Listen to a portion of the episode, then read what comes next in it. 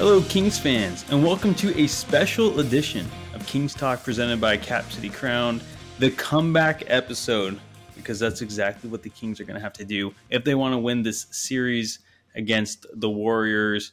It was the Warriors at first that needed to make a comeback, but you know what? After losing three straight, now the Kings are down 3-2 in the series as it heads back to Golden State for a pivotal Game 6. Winner, go home, really, for the Kings. Man, everything looks so good. Start off this series up 2-0. But hey, you know what you're going to get into when you're taking on the defending champions. And the Warriors are showing that they still got what it takes. But hey, the series isn't over yet. I'm still slightly optimistic. John, what about you? How are you feeling? I don't pretend to have a crystal ball. I mean, I feel like there's hope for the Kings, and there's obviously reason to be concerned. All I can say is I really do hope it goes 7 games. It's the most watched first round series, right? Like ever? Hey, I think so. I think game 4 was like the most watched first round game in the last 35 years, I want to say. So the NBA would agree with us that they want it to go 7 games as well. So that's in the Kings' favor. So that might play out well. We'll see. But I don't know. I mean, still, to lose at home, you know, a game where you could have put yourself up 3-2, put yourself in a really good position, and you lose the game for a couple of different reasons, but mainly because you turn the ball over 19 times for 19 points off those turnovers. And you've seen kind of throughout the series, these are two teams that like to, quote-unquote, play fast but disciplined. And the Warriors throughout the series have sped up, and gotten more disciplined. I don't know if the Kings have necessarily sped up or slowed down. I think they're doing a decent job of trying to play the pace that they want to play, but the discipline feels like it's dropped off. Not significantly, but significant enough to put them in a position where they've lost 3 in a row and they're down 3-2, have to go on the road and play in one of the tougher buildings to play in and win a game. But still, even despite all that, it's hard to write these Kings off.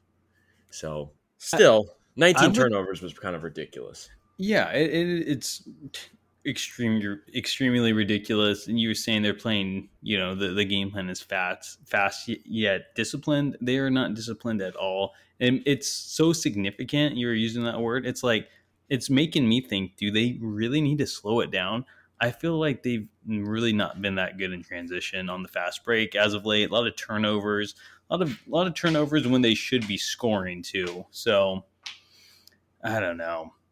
What do you think? Do you think they're playing too fast, or do you think the Warriors have just figured them out? Well, like, it's always a fine line playing fast. I mean, that's what makes that phrase so compelling. Is it's such a fine line between playing fast and doing it right, and then kind of venturing off into the undisciplined area. I mean, they scored 14 fast break points. That was the second lowest fast break point total for the Kings in this, of any of the games in this series. And I mean, I feel like they can't put them. They can't. I feel like they can't slow down, because then what's the game plan when you slow it down? You're just going to play in the half court and really, I mean, that's it. Give it to Domas in the high paint, where he's going to just, you know, go through his reads and then go at Looney and not get a foul call or miss a shot. I mean, yeah, this is not the time to get away from the way you play, I don't think. Now, I mean, I think that it's probably something you have to consider everything at this point, but I don't know if slowing it down necessarily is the way. I feel like if anything, you probably want to speed it up and go smaller maybe. I mean, the Warriors went smaller. It really worked out for them. Now, granted, they're still playing a lot of their quote-unquote big lineup, which their big lineup is not very big. It's just, you know, you use that phrase when Draymond and Looney are on the floor together. But I don't know. I mean, slowing it down would be kind of difficult. I feel like one of the things that I feel like happened was the Warriors just started kind of playing the passing lanes a little better in the second half. I mean, the Kings had 14 assists at halftime, which was actually a pretty high total because they've been kind of limited in terms of ball distribution, mainly because of Sabonis. And then they were just they only managed four in each of the final two quarters, which is not a lot. So I don't know. I feel like the way you beat that is you almost have to just be faster and smarter. And that sounds so like hollow because it's just like, well, we'll see if that happens. I mean, that's easier said than done. But slowing it down, I feel like will just play right into the Warriors' hands. Yeah, and that's fair. I just feel like they've just been – I mean, of course they just need to be more disciplined on the fast break. And I don't know. It's just been frustrating to watch him. I think Domas in the fast break has been especially tough to watch. I feel like he's turning it over a lot. He's getting stripped all the time. He's not – I mean, I think it's just him getting stripped a lot in the fast break. I feel like he's a turnover machine once he's handling the ball. I almost want him just like, all right, just give it to a guard at this point. We know you're capable of it, but – I just don't feel like he's shown it this series whatsoever. The Warriors, I don't know if he's holding the ball too low or what, but, man, he's like a turnover machine, like getting stripped and whatnot. And it's frustrating to watch, really. It's like, all right, like, let's I mean, I get he's our best player. Or you can even say it's Fox now, right? We've had this debate all year, but I don't know. The playoffs is a different breed. It kind of feels like it's Fox for sure. Bust. But I think he has to stop bringing it up in the fast break. I think that's got to come to an end, in my opinion. I don't know. I don't know if you see differently, but I feel like he's just a turnover machine. I mean, he plays fast in the open court. If we're talking about a thing where the Kings don't need to slow down, they need to play faster. I mean, that kind of goes hand in hand with it. I mean, watch how the game ended. I mean. We'll get into the finger issue because it was interesting that Monk was the guy that was kind of handling everything at the very end. And he was doing a decent job of getting downhill, distributing the ball, trying to move it around and get to the rim. Far better than he did in the previous game, where it seemed like he warranted that comment from Mike Brown about just running into bodies and trying to look for calls. So I think, just trying to get it into your faster players' hands, into your playmakers' hands. I mean, Sabonis is a playmaker, but the speed element of it, I think, does get in the way. And the Warriors have successfully bothered him, both, like you said, in transition on the fast break and in the half court. It's not just Looney. I think Gary Payton II had a fantastic game last night. And part of the reason he did is just, I think he had a couple of steals from Sabonis. Probably, I know one came in the exact situation where you're talking about, where Sabonis got the ball, put the ball on the floor when he probably should have just gone up with it, considering the fact that GP2 just snagged it from him.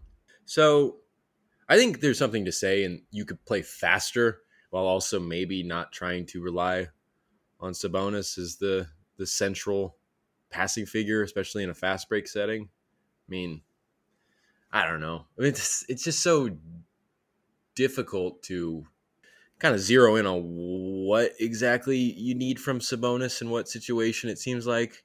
But all I know is at the very end of the game, just playing with a decent sense of pace and trying to use the pick and roll and use your playmakers like Monk and hopefully Fox, and just try to, play fast and make the right play. I mean, it's just difficult because it's really tough when your shots aren't falling. Mike Brown said both before and after the game on Wednesday that I think Luke Lux or someone on the assistant coaching staff told him that analytics are showing that the Kings are generating the cleanest looks from three, but they're only shooting like 30%. So, I mean, in terms of prescriptions for that, I don't know what you're supposed to do. You just keep shooting.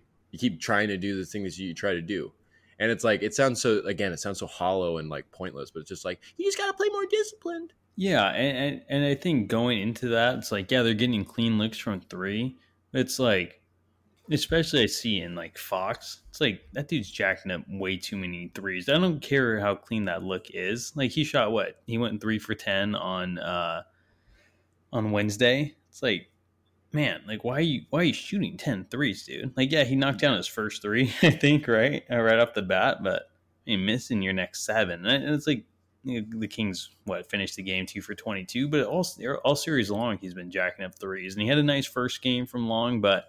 I mean, of course, you want Barnes and Huerter to shoot and the shooters. But I know, especially for Fox, it's like, dude, stop leaving behind that line. They want you to shoot that. Like, that's a bad shot at the end of the day. He doesn't hit it high enough at a high enough clip. So I mean, I guess that goes into being disciplined and not letting them do what they want you to do. Like, Fox shooting 10 threes, but... I think the interesting thing with the three-point shooting is it's like there's this weird, like, they're generating open, like the open looks that they're generating. Yeah, I wouldn't think of Fox's looks as those. Yet Fox has been the, and this is an issue, Fox has been the best three-point shooter in terms of consistency and volume. I mean, like, you can make the argument Keegan Murray is shooting the highest percentage from three, but throughout all five games, Fox has been the best three-point shooter, which is a problem. And like you said, the Warriors would welcome him shooting threes. And if nobody else is hitting them, that is all the more true. Because, you know, the Warriors lost game one, and as you might expect from a championship experienced team, Steve Kerr is just like, yeah, you know, if Fox is going to shoot 4 of 8 from three and finish the night 4 of 4 as he did in game one, you just got to play the odds. He's not going to shoot like that all the time. And, you know, that is definitely true. I don't know. He started off 3 of 3 in the first quarter in game five. The Warriors, I mean, the Kings rather, started 8 of 12 as a team and, you know, 2 of 22 to finish the last three quarters. And there was no doubt, it seemed like, in Steve Kerr and the Warriors' mind that that was kind of how it was going to play out. Tony Harvey went into Steve Kerr's press conference and asked him about the three-point shooting and asked him what his message was after that first quarter, going 8 of 12. He said, just stay with it. They're not going to shoot like this the whole game. I mean, they've had their finger on the pulse in terms of that the whole time. And so, like, they're generating clean looks. It's weird because it's like they need to keep taking the threes that, like, when you do get a look for Murray or on the rare occurrence where Huerter gets one up, you got to still keep taking those. But I do think there's something to be said about Fox not settling on threes because, like I said, he went 3 for 3 and then he ended up going, what, 0 for, did you say 0 for 7? 0 for, yeah, I think he went 3 for 10 and finished the game. Yeah. So, yeah, that's just, it's difficult. Which was still somehow better than Steph Curry. Curry had a terrible night from three, but he still scored 31. Yeah, that guy's really good. Yes. I don't know if you heard of him. Yeah, Steph Curry. Stephen Curry. My aunt would call him that. She called him that for years because she was just like reading it. That Stephen Curry guy just really doing that stuff. Steve Curry? It's Stephen. But I mean, you do sound like an idiot when you're like, no, it's not Stephen, it's Stephen. It's like if someone told me that for the first time, I'd be like, you're fucking with me. It's not Stephen. Yeah, that's kind of weird. It's like calling someone Sean Sean. It's like, no, it's Sean, dude. It's spelled that way. Sean? What's up, Sean? Yeah. My favorite cheese is Parmesan. Yeah, exactly. Oh, my God. Yeah, but, I mean, talking about Steph Curry a little, unless you had more to go into. No. Because there's been a lot of issues in clearly the last three games. And, I mean, this is something we were kind of preaching going into the series and why we thought, I mean, we both predicted that the series would be over by now. No, I said Warriors in 6. That might be right. But but like I was saying, something that the Kings, well, the biggest question mark was the Kings defense going into the series. And it looked good the first two games, but man, the Warriors just seem to be eating the Kings alive on the offensive end lately. And I mean, specifically, just looking at the pick and roll situation with Steph Curry and Looney or Draymond, It just feels like an automatic dunk on the weak side every time. If you don't know what I'm referencing, just, you know, Looney sets the screen for Curry. Usually Sabonis or Len, who's ever the center, has to double Steph so he doesn't have a wide open three, while the guard, usually Mitchell or Fox, works around the screen. And then Looney leaks out. And then whoever the weak side defender has to come guard Looney. And then the guy on the wing just has a wide open dunk and Looney just dishes it to him. And it's funny because Looney, and we were talking about Sabonis kind of struggling, Looney's actually out-rebounding and out-assisting Sabonis this series so far. And I mean, he's getting all those assists because of that play right there. But that's clearly just been a huge issue, and this Kings cannot seem to stop it. Do you have any solutions to this, John? Well, just to preface it, I mean, like Fox said after the game, this team has been doing that for so long. They draw the double. Curry Klay, even Jordan Poole, they'll draw the double. You can look at the recap on CapCityCrown.com, and you can get some a taste for some of these examples. And they hit the roller, and they have that 2-on-1 situation on the back end. And I don't know if the Kings stopped him once in that situation. I don't even know how you try to stop him, honestly. You can't. Like, you see either Barnes or Murray there as the low man, and all of a sudden it's just like, well, either I'm going to guard this guy or he's going to pass it to this guy. I mean, like, yeah. It's 2-on-1. It's just the odds are it's not useless. In your favor in any way. And so, like, what's the solution to that? I mean, I don't know. I mean, maybe because it's weird. It did not seem like they ate the Kings live with that play as much in the other games. It felt like it's happened here and there. It's been a few times. I think when it's shifted to Golden State, you saw it a little bit more, but it just seemed like last night the floodgates opened in that department, especially because the Warriors, like the Kings, shot below 30% from three. But solutions to that, either force the Warriors into taking a three and hope they miss, which you don't do, or maybe try to play smaller. I mean, I don't know. That's because it's not even like the big man is the issue there. Because like no matter who's there is going to be, you have to double and step up on those kinds of shooters. Mm-hmm. And, or you don't double and you just switch, like you said, and go small, and then let the guard just make sure Looney doesn't catch a clean pass, and so the low man can at least stay on his man on the wing. Yeah, I mean that's the only corner. That's the only solution at that point. I mean. If it gets that bad again, I mean, I just think you have to bring in like Metu, and it's because I mean he's the only guy capable of playing on the perimeter. Or I think you were saying earlier before the podcast, Kessler Edwards maybe use him as like a power forward or something. I mean, if you're gonna go small, you might as well just go small, like real small. Like screw Metu, go with KE. I mean, yeah, I wouldn't mind him on staff. I mean, it'd be a good switch. I mean, you're honestly, what we're talking about here is the Warriors just, they're going to force Kings into swarm mode and scramble mode. And if that's going to be the case, you're going to have a far better opportunity scrambling at that back end 2-on-1 disadvantage. You know, if you have mobile players, and Edwards is versatile and lengthy enough to make an impact. Would it be a sure thing? No, but I don't know. I mean, I feel like you kind of got to – is Mike Brown going to stick with the same 9 guys in this game? I don't imagine so. I think you're going to see Kessler Edwards in a little bit more of a role outside of just closing out a quarter for a few seconds to, you know, be on the defensive end. Or you might see Terrence Davis, but that kind of goes more towards the keeping your fingers crossed on the three-point shooting because – Terrence Davis is a earnest defender, but sometimes his efforts don't always pay off. But I don't know. I mean, like Metu, maybe. I mean, you have to think about that first time they played the Warriors, and Metu went out there for the fourth quarter and basically earned his colors for the season and his opportunity to get, you know, chances at the backup five by being able to allow the Kings to switch. But it's just like, is there no momentum behind him? I mean, like, is he going to just be able to come in and make an impact? It's the playoffs. See, I don't think Metu's ever been in the playoffs. He's only played mop-up time so far in this series. So it's just like, I don't know. Honing in, like zeroing in on one solution is difficult. I think you're right. You just kind of have to throw the kitchen sink at him at this point. I mean, do you have any hunches? Do you think it is kind of a...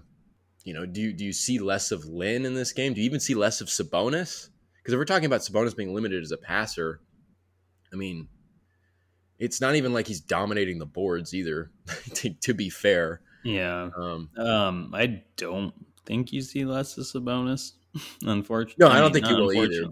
He's Sabonis. Right. I mean, if anything, I think, I think maybe Len, unfortunately, gets the boot. I mean, I think he's been playing well. I really like Alex Len, but they need to at least go a little smaller in this series because clearly the double's not working on the shooter. They need a guy who can actually switch and not feel like he's a liability out there on the switch. Whether that be Edwards or Metu or whoever, this is where I really wish Rashawn Holmes wasn't just a total liability when he's out there, because I feel like he's a guy who's shown that he could, you know, make the switch onto guards and actually defend them pretty decently. So I think he would have been a really good player to help solve this issue.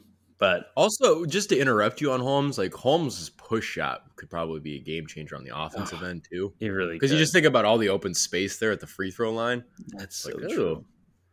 Hey, maybe we see some Holmes action. I doubt it, but yeah, I doubt it too. Well, watch Holmes just have like a redemption arc just in game 6.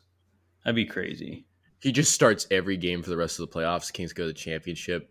Monty game McNair 6, trades Rich. Yeah. Trades Sabonis. Back to Indiana. Holmes is he's just the new center again. That's why you should never bench me. But really, I don't know.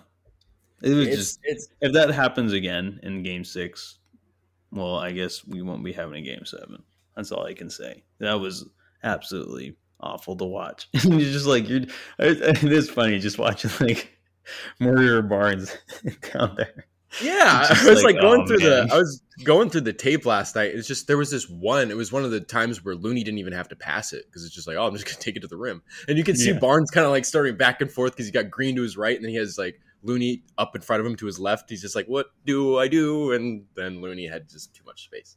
Yeah. There's another one where Murray came up and he was gonna like take a charge, and I think he kicked it out to Looney. Kicked it out just to right where Murray had come from to GP2 on the corner coming down the baseline, and it's just like, well, shit, there's just nothing.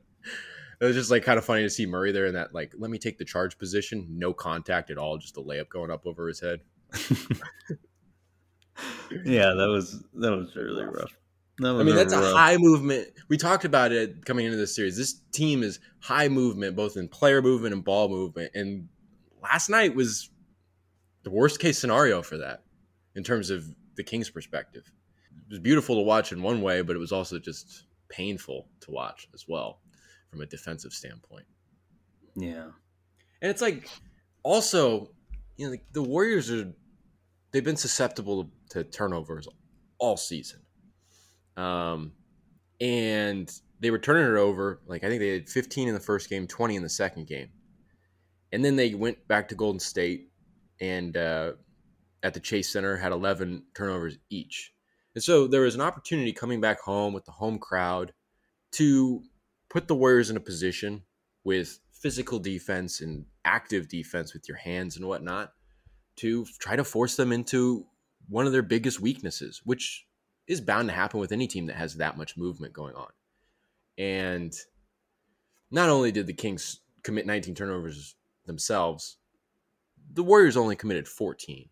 And I think the majority of those came in the first half, only by a slight margin, it looks like. But, you know, the Kings defense is just not even beyond guarding the pick and roll. Like now it's just, it's not even getting forcing the Warriors into, I guess, the weaknesses. Whereas it seems like the Warriors defense has the Kings right where they want them for the most part, you know, which is basically like, let Fox do what he wants. Mm-hmm. And whatnot. And then meanwhile, on the other side, it's just everybody's getting involved for the Warriors. Not really much to go off of there. That's more of a comment than anything. Yeah. But, yeah. Go ahead. No, I was going to change the subject, but if you have more to say. I was just going to say, like, but you have, and then it's just like kind of going off on Golden State's defense. It's just like Wiggins, Looney, Draymond are doing everything you expect. You know, Dante DiVincenzo didn't have a great game, but he had a few steals the other night. Like I said, Gary Payton II had a huge second half, especially with Klay Thompson in foul trouble. Klay had a pretty decent couple of defensive games these last couple of games. Even Jordan Poole, like I think he had like 2 steals in the matter of 30 seconds. Kind of just poking the ball away. It's not really great defense as it is. Just a nice hands play, but I don't know. It's just different trajectories for these defenses, it feels like, particularly over the last 3 and the last game was just so blatant with that. But what were you? What corner were you turning there? I was going to turn it to a guy you had mentioned second before that, and that was De'Aaron Fox, because it was his first game with that broken index finger at the tip. He looked fine. I think it started bothering him at the end. He made his first three threes, but didn't really do anything after that. I don't know. How do you think he looked in that game? He exactly like you said. I mean, I think he played about, he had 17 points at halftime on a pretty efficient clip, and then ended up finishing the game on a not so efficient clip, mostly because he went 0 of 6 in the fourth quarter. So I think because he was on Tuesday after practice, he was talking about dribbling and passing's fine. Shooting's the one question. And more than anything, not only getting used to the splint, he was kind of alluding to a pain tolerance. How can I shoot and limit the pain? So my feeling was that it's just after a certain point, he'd worked that finger so much that it started to bother him. Or I should say, in the third quarter, there were a couple of ambitious defensive plays, and one of which almost worked out. I mean, at the end of the third quarter, he tried to make that steal from Draymond. He got whistled for the foul. He had that demonstrative swipe of the air and almost got teed up, it seemed like. But he went for the ball with his left hand. He was falling to the floor with Draymond, holding himself up to prevent himself from lying, falling face flat on the floor. Maybe something happened there. Maybe another play. There was an instance early in the fourth where he poked the ball away, and then there was a transition break, and he was not part of that break because he kind of went over to the sideline for a second and kind of nursing that finger. He clearly hurt it on the steal. And so there's no doubt that it started to mess with him. And I think that was a huge reason why you saw Malik Monk kind of take the reins at the end of the game, which he did an admirable job, but you'd obviously like to see Fox in that situation. And you ask Fox after the game about, how'd you feel? I mean, he's going to tell you what you'd expect is I'm fine. He's not going to make excuses. Most high talent players like that are not going to do that. But you ask Mike Brown about it. Did that start to bother him? And Mike Brown was kind of hesitant at first. And he was like, yeah, no doubt. It definitely started to bother him. And just kind of going through that. I mean, the first 2 3/4 of the game, in terms of the going about midway to the end of the third quarter, he seemed fine. I don't think he shot insanely well in the third quarter, but he was still hitting shots, mostly from the mid-range. I don't know. It just seems like there comes there's a threshold at some point, maybe on shot attempts, or maybe it happened on one of those contact plays. I don't know. It'll be really... So it's in that sense, I really don't know how he's going to be for game 6. You know what I mean? Do you see it similarly? Mm-hmm. Yeah, I mean, I think he needs to, like you said, maybe not go after. He needs to protect that finger a little better. It's you love the hustle and whatnot, but I mean that ball with Draymond on the ground.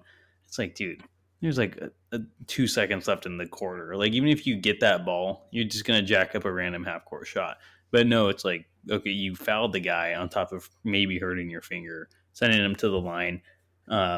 I think he just needs to tone it down a little because he has to protect that finger. He, as much as he wants to hustle, it's you're our best scorer. Keep that finger intact. That's a great point, though, about the fact that you got to see the bigger picture there. It's he did a good job disrupting Draymond because Draymond's winding down the clock and he's going to pass it off. And then he made a nice play on the pass, but like you said, there was 2.5 seconds on the clock at that point. And, it just seemed like the big picture view was blocked out there. Both in terms of his finger, both in terms of the fact that he had another technical already. He could have gotten ejected. So in that sense, maybe there needs to be an awareness thing that comes into play. I think you're right. I mean, you want to see him. You not only want to see him put in that hustle on defense, you need that. But, man, you also need him to be the guy at the end of the game. And you can't have him, banging his finger on everything to the first 3/4 of the game, only to get to the fourth and shoot 0 for 6 and, essentially be a non-factor, which he admitted to. I mean, he said he needs to be better in the fourth quarter. And it almost seems and I agree with you, it seems you're saying the prescription is maybe preserve yourself so that you can be effective in the fourth quarter. He did himself a disservice, almost playing too hard. But I don't know. You don't want to tell a guy to take a foot off the gas pedal. It's what Mike Brown said. It's we're going to ride with Fox. We're going to go as far as he can and wants to take us. Yeah, and I mean, that's what you have to do, but depending on how far he can take you is really going to depend on how good that finger is, unfortunately, no matter how tough he wants to play. True. Very true. And that's why maybe like maybe that is another good opportunity to get like Kessler Edwards in the game, because like obviously you wouldn't want him to go in sub for Fox. They're not in the same position and whatnot, all that, but maybe to get a different look up front at the point of attack and not put that on Fox's shoulders as much. I mean, obviously when Davion's in the game, Davion handles, you know, Curry as an assignment and whatnot, but maybe try to take that defense on the point of attack load off of Fox's shoulders. Yeah, good point. Maybe. I don't know. But again, it's like, can you prevent Fox from being Fox? Can you stop Fox from trying to be himself? That's probably a more difficult task, you know? Yeah. I don't know. Yeah, it is. It's tough. I think he did well, though. I mean, he didn't play well in the fourth, but I mean, for having a broken finger, I think he played well. What more could you ask for? Exactly. But I'm going to switch the topic up once more. You asked me on Monday, or I don't even think you asked me. I think I just said that Wednesday when we disagreed on this. I said it was not a must-win game. You said it was. I said it wasn't. And sure enough, they did not win. And I'm still okay with that. I mean, of course, you have to win two straight to keep your season alive, essentially, to win the series. But I guess I didn't see it as a must win because this team, I believe that they can win on the road to force a Game 7. And of course, a Game 7's a must win, and any elimination game's a must win. That's a no-brainer. But I just think this team has been so good, and they've been so resilient. They've handled adversity so well. I saw Cameron Salerno tweeted that I think the Kings lost three times this season, and they went on to win back-to-back each time. I mean, I get it. It's a regular season, a little different, but it's a resilient team. And if anyone can do it, and especially in a must-win game, especially with De'Aaron Fox on your team, regardless of a broken finger or not, I think they can go into the Chase Center and force a Game 7 to send it back home. What do you think? I mean, I totally agree with you. I mean, in that sense, there's no reason to think that the Kings have no chance. I mean, they certainly have a chance, and I wouldn't put anything past them. And, you know, it maybe doesn't speak for much, but they have 5 playoff games under their belt. They have some experience now. It's not crazy that they could possibly win their first playoff road game. It's their third opportunity to go into the Chase Center and win a game. They were one shot away from winning Game 4.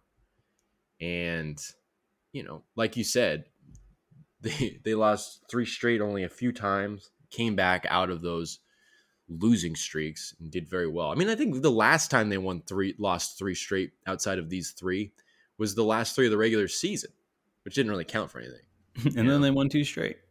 Exactly. That's exactly. True. I didn't even think about that. And right. also, it's just like, I think of like in terms of being at home and dropping a game like they did in Game 5, it's similar yet also vastly different, but similar to the Kings not clinching a playoff berth at home in front of the home crowd against Minnesota. And then they went to New Orleans and played I think Mike Brown said it was one of their most complete games.